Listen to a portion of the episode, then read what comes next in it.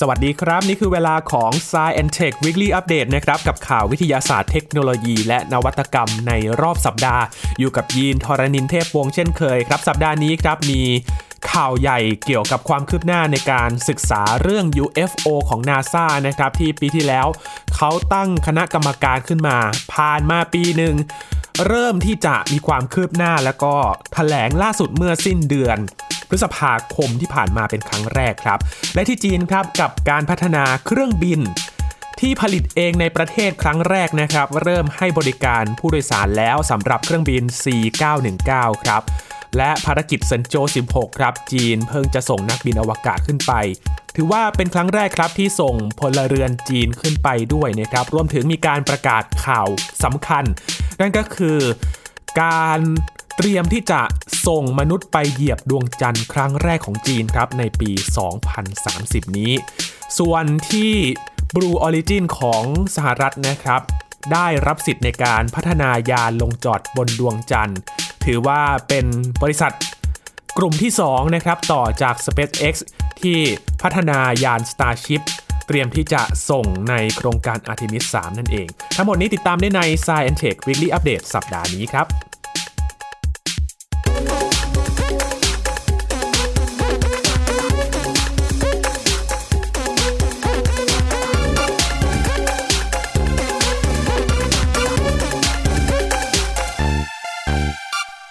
ย้อนไปเมื่อเดือนพฤษภาคมปี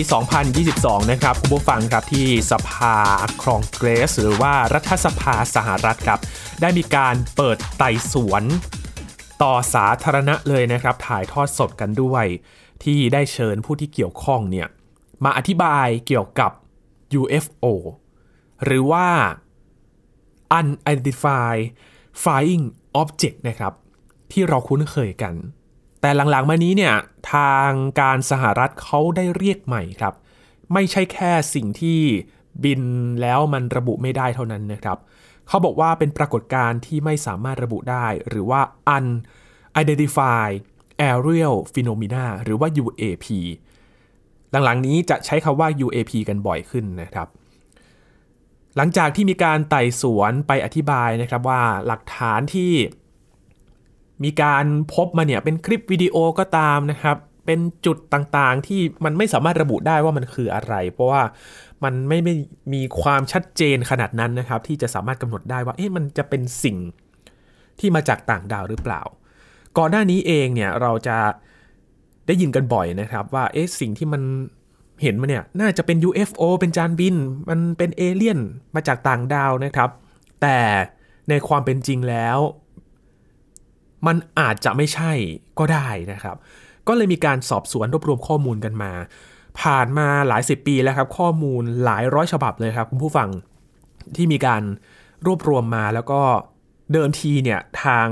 รัฐบาลสหรัฐมอบหมายให้กระทรวงกลาโหม หรือว่าเพนตากอนนะครับทำการศึกษาเรื่องนี้และก่อนหน้านี้มันเป็นความลับมาตลอดเลยครับ เพิ่งที่จะมีการให้ นำเสนอหรือว่าอธิบายต่อสาธารณะครั้งแรกเมื่อปีที่ผ่านมานี่เอง ถือว่ากลับมาศึกษาเรื่องนี้กันอย่างจริงจังในรอบ 50 ปีเลยก็ว่าได้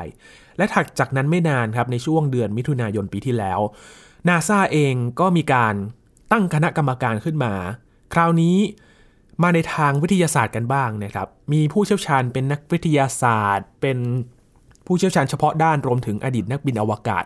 รวมกันเป็นชุด 16 คนด้วยกัน ศึกษาเรื่องนี้ ก่อนที่วันที่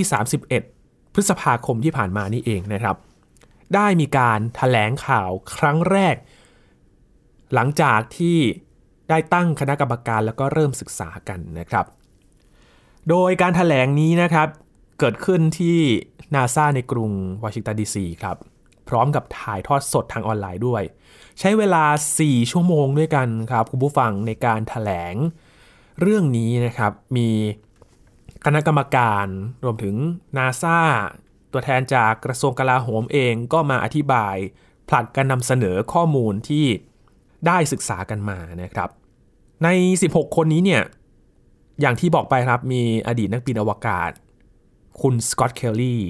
ซึ่งเคยใช้ชีวิตอยู่บนสถานีอวกาศนานาชาติ นานกว่า 1 ปีเลย เพื่อที่จะทำการศึกษาว่าถ้ามนุษย์ อยู่ในห้วงอวกาศนานขนาดนั้นเนี่ยมันจะส่งผลอะไรต่อสุขภาพด้วย มีการเปรียบเทียบกับฝาแฝดของเขานะครับ คุณเคลลี่เหมือนกันเนี่ยแหละ ที่อยู่บนโลกเนี่ยเนื่องจากว่าสภาพร่างกายมันมีความใกล้เคียงกันใช่ไหมครับ ก็ดูว่าถ้าคุณสกอตกับฝาแฝดของเขาเนี่ยที่อยู่บนโลกและใช้ชีวิตในอวกาศ นานหนึ่งปีมันจะส่งผลอะไรกันบ้างนะครับ คราวนี้เขาก็ได้มาเป็นคณะกรรมการศึกษาด้วย ที่มาศึกษาเนี่ยเพราะอะไร เพราะมันมีข้อสงสัยแล้วก็มีข้อมูลมากมาย แล้วก็เกิดทฤษฎีสมคบคิดขึ้นมานะครับ ที่บอกว่าน่าจะมีสิ่งมีชีวิตจากต่างดาว มันมาเยือนโลกของเราแล้วแหละ ก็เลยรวบรวมข้อมูลกันมา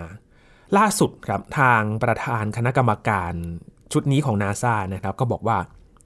จากข้อมูลส่วนใหญ่ที่ดูมาเนี่ยมันสามารถอธิบายได้เลยครับว่ามันเกิดจากอะไร มันมีที่มาอย่างไร เพราะฉะนั้นมีเพียงส่วนน้อยเท่านั้นครับ ที่มันยังคลุมเครืออยู่ มันยังเป็นปริศนาที่จะต้องศึกษาเพิ่มเติม และก็ไม่ได้ฟันธงว่ามันคือสิ่งมีชีวิตต่างดาว คุณเดวิดสเปอร์เกิลนะครับเป็นคณะกรรมการชุดนี้ บอกว่าสิ่งที่ต้องการตอนนี้เนี่ยก็คือข้อมูลคุณภาพสูง จากเครื่องมือที่จะต้องตรวจสอบอย่างละเอียดอีกครั้งหนึ่ง เพราะข้อมูลที่มีอยู่รวมถึงรายงานจากผู้พบเห็นเนี่ยอย่างเดียวมันไม่พอครับ ที่จะสรุปว่าสิ่งนั้นเนี่ยมันคืออะไร รวมถึงที่มาของทุกเหตุการณ์ที่เรียกว่า UAP นี้นะครับ ชุดของนาซาเนี่ยเป็นการทำงานคู่ขนานกับทางกองทัพสหรัฐ หรือว่าทางกระทรวงกลาโหมนะครับ จะทำงานคู่ขนานกันไม่ได้อยู่ในชุดเดียวกันนะครับ ทาง เพนตากอนเนี่ยมีข้อมูล 800 กว่ากรณีด้วยกัน เป็นข้อมูลใหม่ด้วยนะครับที่มีการจัดทำขึ้นมา ในรอบ 20 ปี เป็นข้อมูลจากนักบินของกองทัพนะครับที่อาจจะพบว่าอะไรมันบินผ่านแวบๆขึ้นมา แล้วก็มาวิเคราะห์โดยเจ้าหน้าที่กลาโหม แล้วก็ทางข่าวกรองของสหรัฐครับ ทางตัวแทนของทางเพนตากอนเนี่ยคุณชอนเคิร์กแพทริกเป็นผู้อำนวยการสำนักงานแก้ปัญหาความผิดปกติในทุกโดเมน หรือว่า AARO ของเพนตากอนระบุว่า มีเพียงไม่กี่เปอร์เซ็นต์เท่านั้นครับ ที่มันไม่สามารถอธิบายได้ ก็เห็นตรงกันกับคุณเดวิดสเปอร์เกิลเลยนะครับ ส่วนที่อธิบายได้เนี่ย มันก็มีสาเหตุมาจากบนโลกทั้งนั้นเลยครับ ไม่ว่าจะเป็นเครื่องบินบ้าง บอลลูน เศษซากหรือว่าอาจจะเป็นปรากฏการณ์ในชั้นบรรยากาศก็ตามนะครับล้วนมีหลักการที่มารองรับหมดเลย คุณสกอตเคลลี่ครับก็ได้อธิบายจากประสบการณ์ในฐานะเคยเป็นนักบินเครื่องบินรบมาก่อนนะครับ รวมถึงเป็นนักบินอวกาศด้วยว่า ภาพลวงตา มันคือคำที่อธิบายสิ่งนี้ได้ครับ บางทีมันอาจจะลวงเราว่า มันคือสิ่งแปลกปลอมที่มาจากที่ไกลโพ้นหรือเปล่านะครับ เขาได้เล่าประสบการณ์ในช่วงที่บินเครื่องบินรบ F14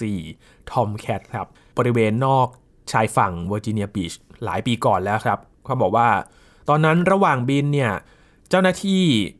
ที่ดูแลเรื่องของเรดาร์นั่งอยู่เบาะหลังของเขานะครับ เขาบอกว่าน่าจะผ่าน UFO นะครับ แต่เขาก็ไม่แน่ใจเพราะว่าคุณสกอตเคลลี่ไม่เห็น ก็เลยบินวนไปอีกรอบหนึ่ง ปรากฏว่าจริง ๆ แล้วมันไม่ใช่ครับ มันคือลูกโป่งหรือว่าบอลลูน บอลลูนนี้เป็นบอลลูนตัวละครบาร์ซิมสันนะครับ ตัวละครในซิมสันนั่นเองทำให้จากประสบการณ์ของเขาก็เลยเชื่อว่าเซนเซอร์มันก็มีปัญหาเหมือนกันนั่นแหละ เช่นเดียวกับตาของคนที่มันอาจจะมองอะไรแล้วก็ไปเชื่อมโยงกับความคิดความเชื่อเดิมๆว่า เอ๊ะ มันอาจจะเป็นจานบินหรือเปล่านะครับ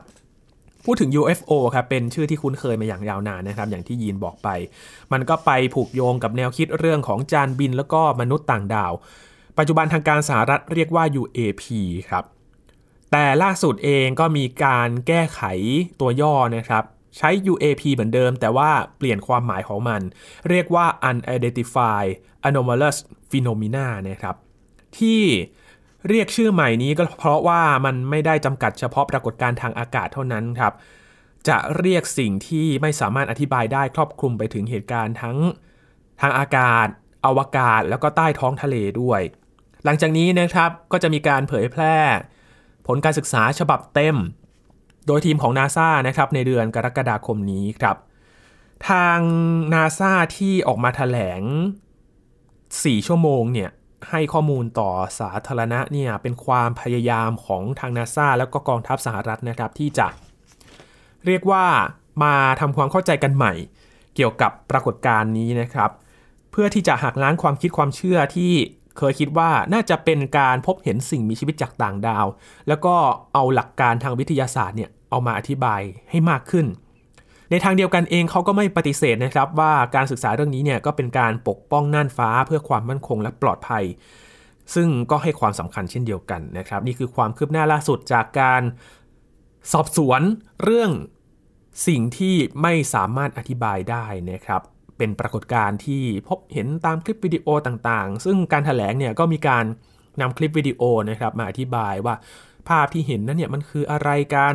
แล้วก็มีทาง สถิตินะครับมาอธิบายประกอบด้วยนะครับ ต่อกันที่จีนครับพาไปดูความคืบหน้าในการพัฒนาด้านเทคโนโลยีกันบ้างครับพูดถึงจีนเนี่ยตอนนี้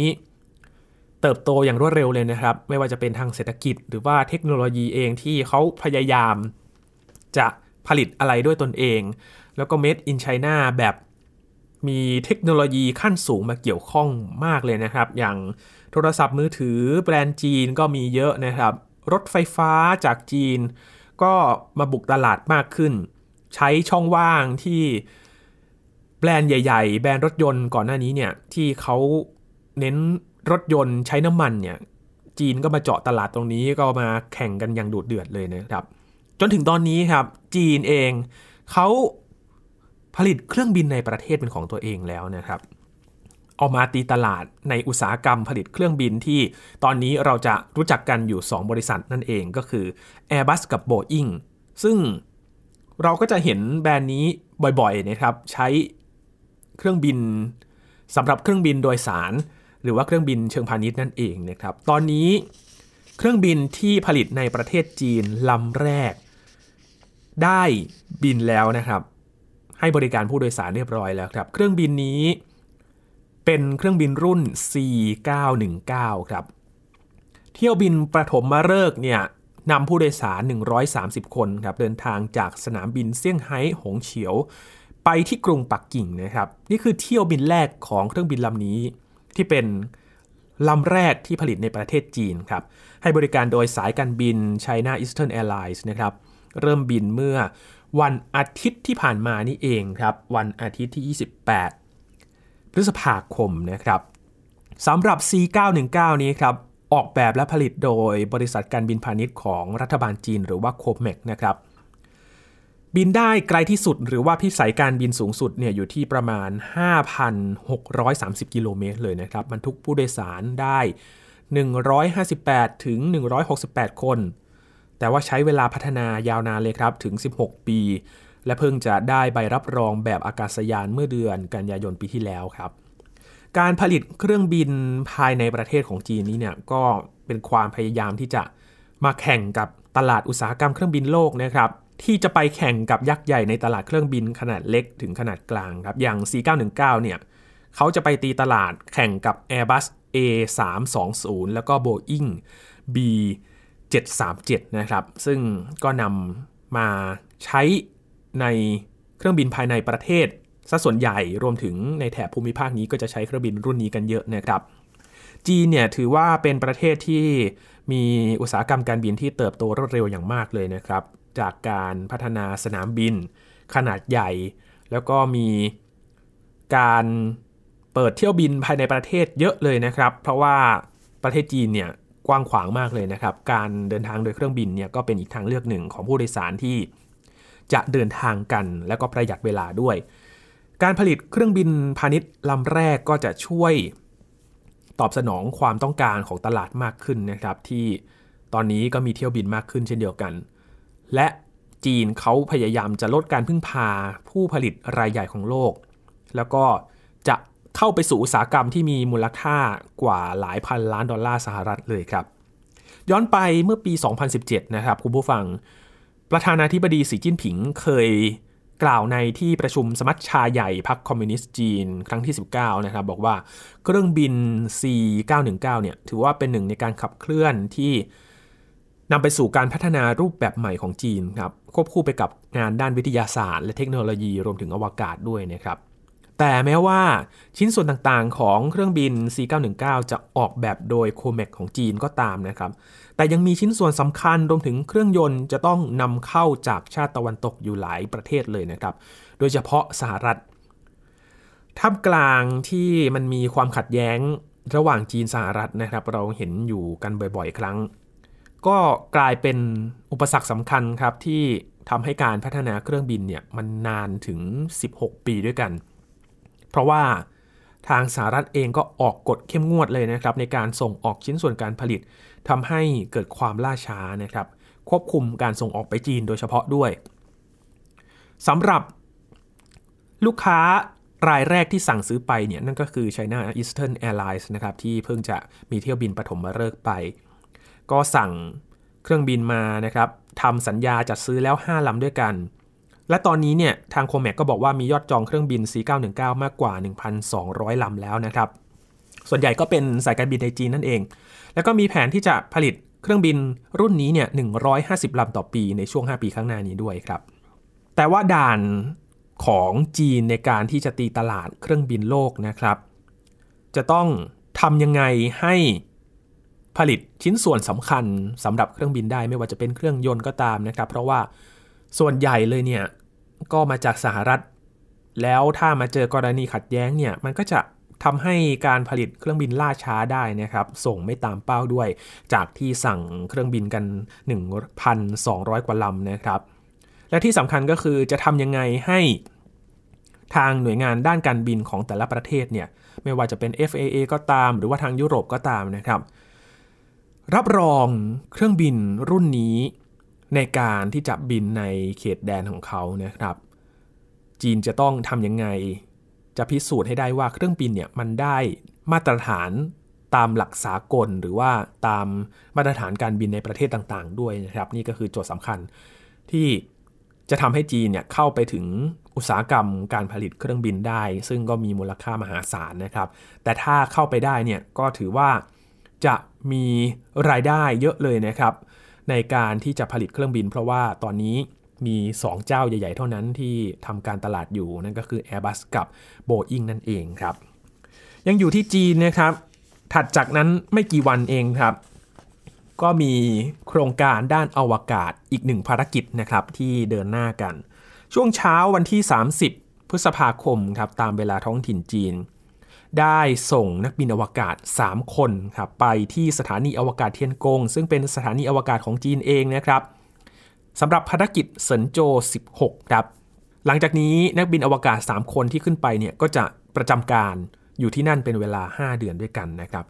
รอบนี้มันสำคัญเพราะอะไรเพราะว่าหนึ่งใน 3 คนนี้เนี่ย ถือว่าเป็นพลเรือนคนแรกของจีนเลยนะครับ ที่ได้ขึ้นไปสถานีอวกาศ รวมถึงไปทำงานในอวกาศ เพราะก่อนหน้านี้ ทั้งหมดเนี่ยเป็นสมาชิกของกองทัพปลดปล่อยประชาชนจีนนะครับ ก็คือเป็นทหารนั่นเอง เป็นคนในกองทัพทำงานในส่วนใหญ่นะครับ นับว่าเป็นครั้งแรกเลยที่ให้พื้นที่สำหรับพลเรือนจีนนะครับ ก็ขึ้นไปด้วยจรวด Long March 2F นะครับ ที่ปล่อยจากศูนย์ปล่อยดาวเทียมจิ๋วเฉียนมณฑลการซูทางตะวันตกเฉียงเหนือของจีนครับนักบินอวกาศในภารกิจนี้นะครับ มีคุณจิงไหเผิงครับเป็นผู้บัญชาการภารกิจก็ขึ้นมาหลายครั้งแล้วนะครับ ภารกิจอวกาศก็เชี่ยวชาญแล้ว แล้วก็เป็นครั้งแรกของคุณจูหยางจู้ครับเป็นวิศวกรด้านอวกาศรวมถึง คุณกุ้ยไหเฉาครับ คนนี้นั่นเองที่เป็นพลเรือนจีนคนแรกนะครับ เป็นศาสตราจารย์จากมหาวิทยาลัยเป่ยหางในกรุงปักกิ่งครับ ก็จะทำหน้าที่รับผิดชอบอุปกรณ์ทดลองทางวิทยาศาสตร์ในสถานีอวกาศเทียนกง ก็ถือว่าเป็นประวัติศาสตร์หน้าใหม่ของโครงการอวกาศจีนนะครับ เพราะว่าก่อนหน้านี้ อย่างที่เราบอกไปว่าเป็นคนจากกองทัพทั้งหมดเลยเซินโจ 16 ครับ ก็จะเป็นการผัดเปลี่ยนนักบินอวกาศนะครับผัดเปลี่ยนหน้าที่กับทีมเซินโจ 15 ซึ่งอยู่บนสถานีอวกาศมาแล้วกว่า มากกว่า 5 เดือนด้วยกัน และเซินโจ 15 เนี่ยก็เป็นทีมที่ทำหน้าที่ขั้นสุดท้ายครับในการก่อสร้างสถานีอวกาศเทียนกง phase แรกนะครับ แล้วเสร็จไป ตั้งแต่ปี 2021 เป็นต้นมานะครับ จีนก็ส่งนักบินอวกาศขึ้นไปสถานีอวกาศเทียนกงอย่างต่อเนื่องเลย และหลังๆ มานี้เนี่ยก็จะเป็นการผัดเปลี่ยนเหมือนกับสถานีอวกาศนานาชาติเลยนะครับ พอ ก็ไปเจอกันที่สถานีอวกาศข้างบน แล้วก็ทีมที่เคยอยู่ข้างบนมานานแล้วก็จะลงกลับมายังโลกนะครับเป็นการผัดเปลี่ยนเป็นรอบๆอย่างนี้ ข้างบนนั้นเนี่ยตอนนี้จีนก็ถือว่าประสบความสำเร็จอย่างมากเลยนะครับ เพราะว่าสร้างสถานีอวกาศเทียนกงเสร็จแล้ว แล้วก็มีการศึกษาวิจัยทางวิทยาศาสตร์ต่างๆ มีโมดูลต่างๆ มากมายในการทดลองนะครับ และยังมีการถ่ายทอดสดมาจากข้างบนครับไลฟ์ลงมาให้กับเยาวชนนะครับ ให้นักบินอวกาศข้างบนเนี่ย ได้มาให้ความรู้เกี่ยวกับสิ่งที่ทำงานอยู่บนสถานีอวกาศนั้นนะครับ ให้กับเด็กๆ นักเรียนนักศึกษาที่สนใจก็เป็นอีกภารกิจของเขานะครับ และจีนเนี่ยถือว่าเป็นประเทศที่ 3 ของโลกเลยนะครับที่สร้างสถานีอวกาศสำเร็จครับ และอีกเรื่องหนึ่งที่เกิดขึ้นระหว่างภารกิจสันโจ16 นะครับ นั่นก็คือการถแถลงข่าวก่อนที่จะส่งนักบินขึ้นไปเนี่ย ทางองค์การอวกาศที่มีมนุษย์ควบคุมแห่งประเทศจีนหรือว่า CMSA นะครับก็ประกาศข่าวใหญ่ครั้งสำคัญเลยครับว่า เขาตั้งเป้าจะส่งนักบินอวกาศจีนไปเยือนดวงจันทร์หรือว่าไปเหยียบพื้นผิวดวงจันทร์ครั้งแรก ภายในปี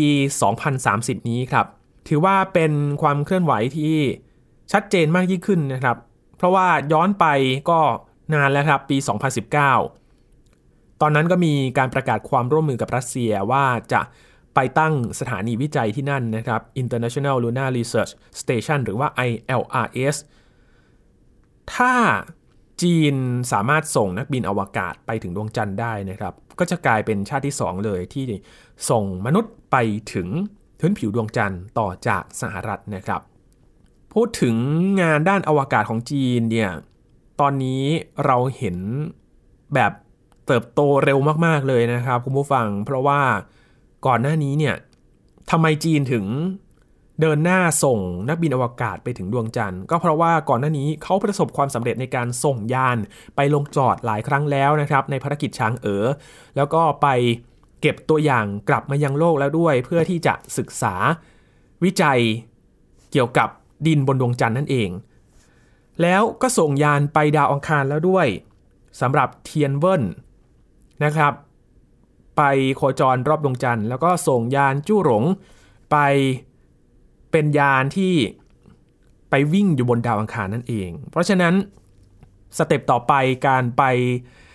เหยียบพื้นผิวดวงจันทร์ก็ไม่ใช่เรื่องยากอีกต่อไปแล้วนะครับ แต่ว่าอาจจะต้องเตรียมความพร้อมกันอีกสักหลายปีซะหน่อย ถ้านับจากนี้ก็อีกประมาณ 7-8 ปีครับ ก็เป็นช่วงเวลาคล้ายๆกับอพอลโลนะครับที่ มีการเตรียมตัวมาก่อนกว่าจะส่งมนุษย์ไปเหยียบดวงจันทร์ครั้งแรกกันได้นะครับ ก็รอดูกันครับว่าความชัดเจนของโครงการจีนเนี่ยจะเป็นยังไงกันบ้างนะครับ และความร่วมมือของรัสเซียเนี่ยจะคืบหน้าไปถึงไหนนะครับในการตั้งสถานีวิจัยบนดวงจันทร์ครับ ต่อจากจีนครับกลับมาที่สหรัฐอเมริกากันอีกครั้งหนึ่งนะครับ มาดูภารกิจสำรวจดวงจันทร์ เช่นเดียวกันครับ มีการประกาศผู้ได้รับสิทธิ์ในการพัฒนายานลงจอด ดวงจันทร์อีกเจ้าหนึ่งครับ ก่อนหน้านี้มี SpaceX นะครับที่เขาจะได้รับหน้าที่ในการพัฒนายาน Starship จะส่งยานลำนี้เนี่ยนำนักบินอวกาศไปเหยียบพื้นผิวดวงจันทร์ ในภารกิจ Artemis 3 นั่นเองนะครับ ต่อมาครับ NASA ได้มีการเปิดแข่งขัน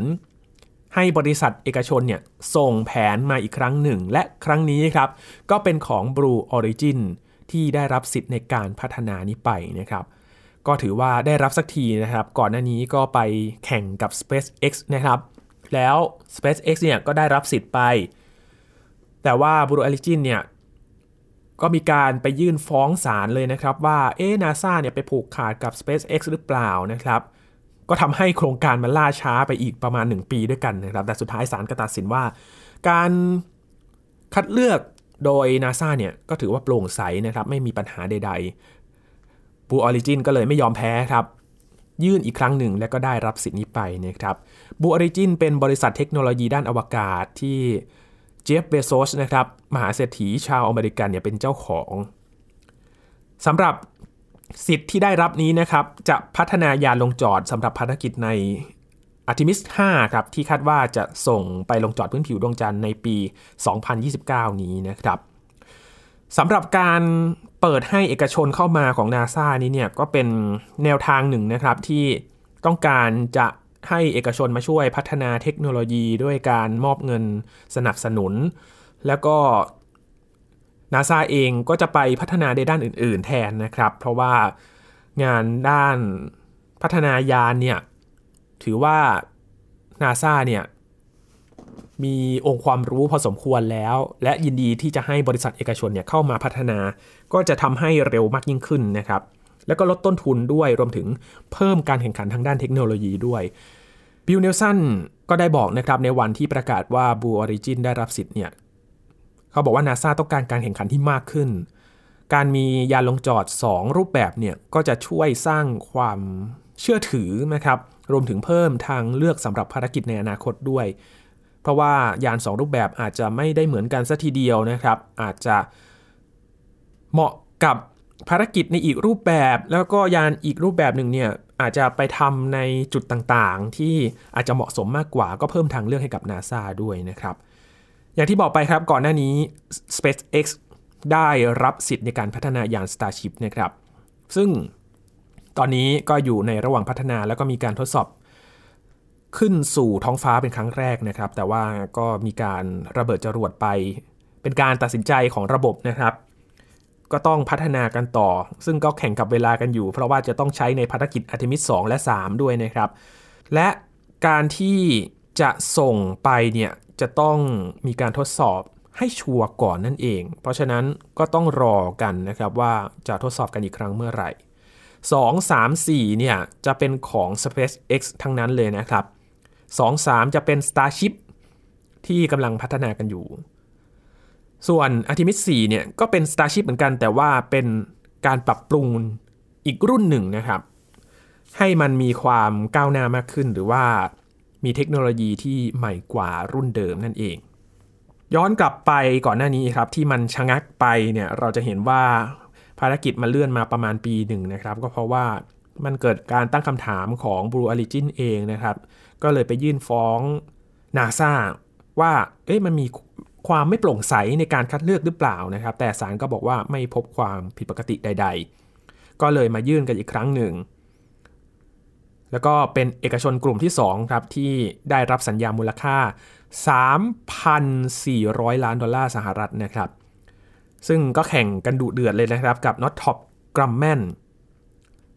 ซึ่งก็เป็นอีกเจ้าหนึ่งครับที่แข่งกับ SpaceX ในช่วงนั้นนะครับสำหรับยานที่ได้รับสิทธิ์ของ Blue Origin นี้นะครับมีชื่อว่า Blue Moon ครับมีความสูง 16 เมตร ก็ร่วมกับบริษัทล็อกฮิตมาตินนะครับ Boeing แล้วก็บริษัทซอฟต์แวร์อวกาศ Rapper รวมถึง Astro Robotic นะครับร่วมกันพัฒนายานที่สามารถบรรทุกนักบินอวกาศได้ 2 คน เพื่อที่จะไปลงจอดพื้นผิวดวงจันทร์นะครับ รอดูกันว่าจะมีการทดสอบกันเมื่อไหร่นะครับ หลังจากนี้ก็จะเข้าสู่ขั้นตอนการพัฒนายานแล้วนะครับสำหรับยานบรูมูนเนี่ยตอนนี้เห็นเป็นต้นแบบอยู่ยังไม่ได้มี ยานแบบจริง ๆ ขึ้นมาให้เห็นนะครับ ก็ใช้เวลาสักพักเพราะว่ากว่าจะไปถึงภารกิจ Artemis 5 เนี่ยก็ปี 2029 เลยนะครับ ประมาณ 6-7 ปี ก็ถือว่าเป็นการพัฒนาด้านเทคโนโลยีที่เพิ่มการแข่งขันที่สูงขึ้นนะครับ ด้วยมูลค่าการลงทุนที่เยอะมากเลยเนี่ยนะครับ ก็ยิ่งทำให้บริษัทเทคโนโลยีเนี่ยแข่งขัน จะเอาความล้ำสมัยที่สุดเอาเทคโนโลยีที่ดีที่สุดเนี่ยเอามายื่นเสนอต่อนาซาแล้วก็จะเป็นอีกทางหนึ่งนะครับที่จะทำให้การพัฒนาด้านอวกาศเนี่ยมันเติบโตมากขึ้น พอมีบริษัทเอกชนเนี่ยเข้ามา ก็จะทำให้นาซาสามารถมุ่งไปโฟกัสการสำรวจอื่นๆนะครับ อย่างเช่น การไปทำการวิจัย หรือว่าการไปสำรวจดาวอังคารเอง หรือว่าการสำรวจดาวศุกร์ที่เริ่มที่จะมาให้ความสำคัญมากขึ้นนะครับ ก็เป็นความคืบหน้าในการพัฒนาด้านอวกาศ จากยุคปัจจุบันนี้นะครับ ทั้งหมดนี้คือข่าวที่เรานำมาฝากกันใน Science Tech Weekly Update สัปดาห์นี้ครับ คุณผู้ฟังติดตามรายการของเรากันได้ที่ www.thaipbspodcast.com นะครับ รวมถึงพอดแคสต์ช่องทางต่างๆ ที่คุณกำลังรับฟังเราอยู่ครับ อัปเดตเรื่องวิทยาศาสตร์เทคโนโลยี และนวัตกรรมกับเราได้ที่นี่ทุกที่ทุกเวลากับไทย PBS Podcast นะครับ ช่วงนี้ยีนทรณินเทพวงศ์ขอบพระคุณสำหรับการติดตามรับฟังครับ ลาไปแล้วครับ สวัสดีครับ